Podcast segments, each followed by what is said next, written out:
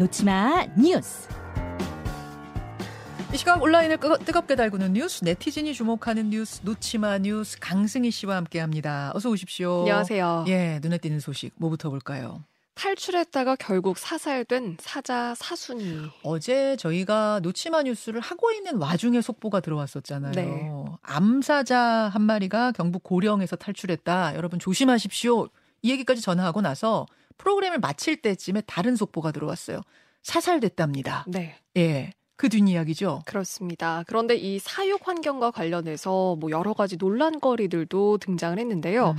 어, 우선 상황을 정리하면요. 어제 아침 7시 24분쯤이고요. 경북 고령의 한 사설 목장에서 사육이 되고 있던 올해 20살 그러니까 고령의 암사자 사순이가 사라졌다는 신고가 경찰에 들어왔습니다. 사순이 이름이 있었어요. 네. 사순이었어요. 그렇습니다. 어, 어, 예. 어, 관리인이 이 사육장에 갔을 때 문이 열려 있었고요. 그러니까 그 뒷문이 열린 채로 사자가 사라진 상태였다는 신고였고요. 음. 다행히 사고 없이 1시간쯤 뒤에 그 농장에서 20m 정도 떨어진 그 풀숲에서 이 사자가 발견이 됐거든요. 네, 네. 그런데 이제 논란이 여기서부터입니다. 이 사자를 포획이 아니라 사살을 했거든요. 그러니까 음. 생포를 하질 않았어요. 그러니까 사자는 아무래도 맹수기 때문에 마취총에 맞아도 바로 쓰러지는 게 아니라서 이 논란 사자가 마취되는 과정 에서 민가로 도주할 수 있는 우려가 있다는 판단 때문이었다고 전했거든요. 그래서 포획 시도하지 않고 그냥 사살했다. 네. 예. 그러니까 사살이 불가피했다는 거고요. 그런데 이 고령의 사자인데 포획도 충분했 는데, 그러니까 꼭 사사, 사살이 적절했냐 이런 비판이 나오고 있고요. 그게 왜 그 비판이 이제 그 논란이 나오기 시작했냐면 여러분 지금 저희가 사진을 보여드리고 있어요. 죽어 있는 그 사순이의 모습인데요. 뼈만 앙상합니다. 네. 그 사자라고 누가 설명해 주지 않으면 사자로 보이지 않아요. 진돗개 정도. 좀 진돗개 한 마리 느낌. 네. 예, 그런 느낌이고 저 사순이를 발견했을 때도 큰 저항이 없었대요. 저항할 네. 힘도 없었대요. 평소에도 이제 사자치고는 좀 온순한 편이었다. 뭐 이런 이야기도 전해졌거든요. 예, 예. 그렇지만 어쨌든 맹수기 때문에 혹시 모를 또 사고가 음. 있을 수 있기 때문에 불가피했다. 뭐 그것도 이해는 돼요. 네. 예, 또 저 저 진압하시는 분들의 상황도 이해는 되- 네. 되는데 이제 그 다음 궁금증은 뭐냐면 그러면 저 뼈만 앙상한 저 사자가 도대체 어디서 살고 있었던 거야? 동물원도 아니라면서 네. 어떻게 키울 수가 있지 개인이? 이 얘기가 나오는 거죠. 그렇습니다. 이 주민들도 이 사자가 근처에서 살고 있었다는 사실을 몰랐다고 전했거든요. 예. 그러니까 그 어떻게 사설 목장에서 사자가 사육되고 있었냐. 그런데 불법 사육은 아니었습니다. 아 그래요? 네. 어, 사자가 멸종위기 2급 동물이거든요. 음. 그런데 멸종위기종은 사육을 하면 이 환경청에 신고를 하게끔 되어 있는데 네. 대구지방 환경청에 이 사자가 등록이 돼 있던 상태였습니다. 어떻게 하면은 그럼 키울 수 있는 거예요? 자격이 뭐예요? 그런데 사자 그 방사장 규격만 맞고요. 그러니까 잠금 장치만 있으면 네. 사실상 허가가 나는 조건이었고요. 그렇기 때문에 네. 좀 따지고 보면 허가가 그렇게 까다롭지는 않은 편이었다고 아니, 하고요. 키울 수 있는 허가의 그 조건은 알겠는데 이게 해외에서 들어왔을 거 아니에요. 네. 우리나라에서 이 살던 아이는 아닐 것 같은데 그럼 정식 통관 절차를 어떻게 밟은 건지 뭐 이런 것은 좀 해명이 됩니까? 지금 이 사자가 새끼 때부터 여기서 살고 있던 걸로는 확인이 됐는데 그런데 정식 통관 절차가 지금 명확하게 드러나질 않고 있습니다. 농장 주인도 모른다면서요. 네. 그러니까 지금 현재 농장 주인은 그 전에 있던 농장 주인에게 이 농장 전체를 인계를 받으면서 아. 사자까지 바- 같이 받게 된 아, 거예요. 인수인계 받으면서. 네. 그래서 나도 처음에 사자를 키울 뭐 의향은 없었는데 음, 음. 어쩌다 보니까 맡게 됐다라는 입장이고요. 좀 맞게 됐기 때문에 그냥 먹이 주면서 키운 거지 뭐 네. 특별히 이걸 이용해서 뭘 해보겠다 이런 것도 아니셨군요 네. 그분도. 그리고 오히려 이분은 동물원에 보내려고 했는데 네. 이 사자가 나이가 많다는 이유로 거절을 당했다고 합니다. 그러니까 맹수들은 아무래도 서열 문제도 있기 때문에 어. 동물원에서도 거부를 했던 거고요. 어. 그래서 어쩔 수 없이 키우게 됐다. 그래서 이후에 환경청에 등록을 하고 사자를 키워왔다. 이렇게 주장을 했습니다. 사연은 알겠습니다. 네. 사연은 알겠습니다만 좀 남는 문제는 뭐냐면 이 주변에서 사자 키우는 줄도 모르셨다면서요.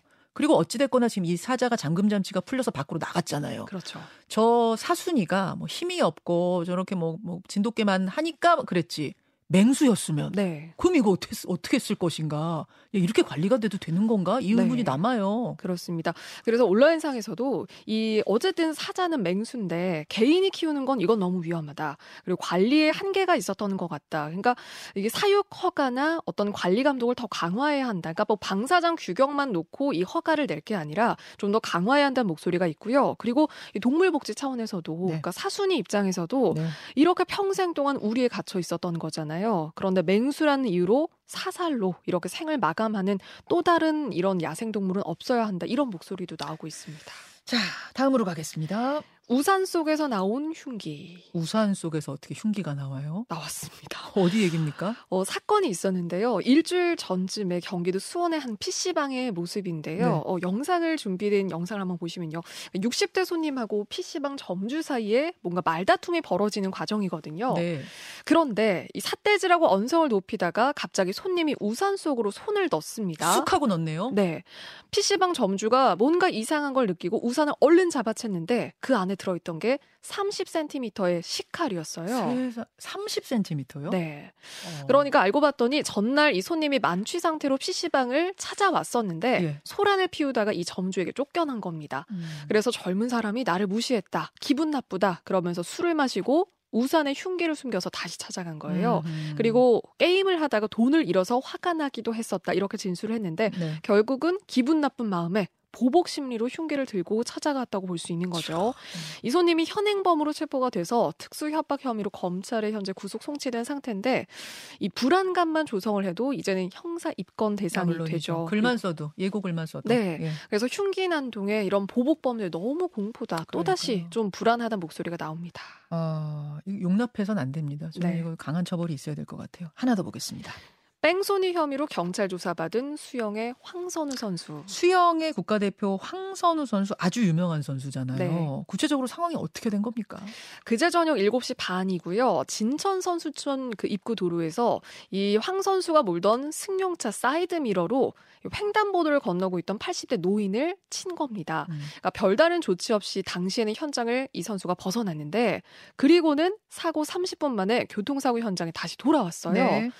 어, 이 노인의 신고를 받고 경찰이 이미 나와 있던 상태였는데 여기다가 어, 자, 내가 사고를 낸 것 같다 이렇게 진술을 했거든요. 이거는 사실 뺑소니예요. 네. 지금 그 상황을 그냥 그 상황에서 그냥 빠져나갔고 30분 만에 돌아왔다는 건데 본인의 설명은 뭡니까? 네.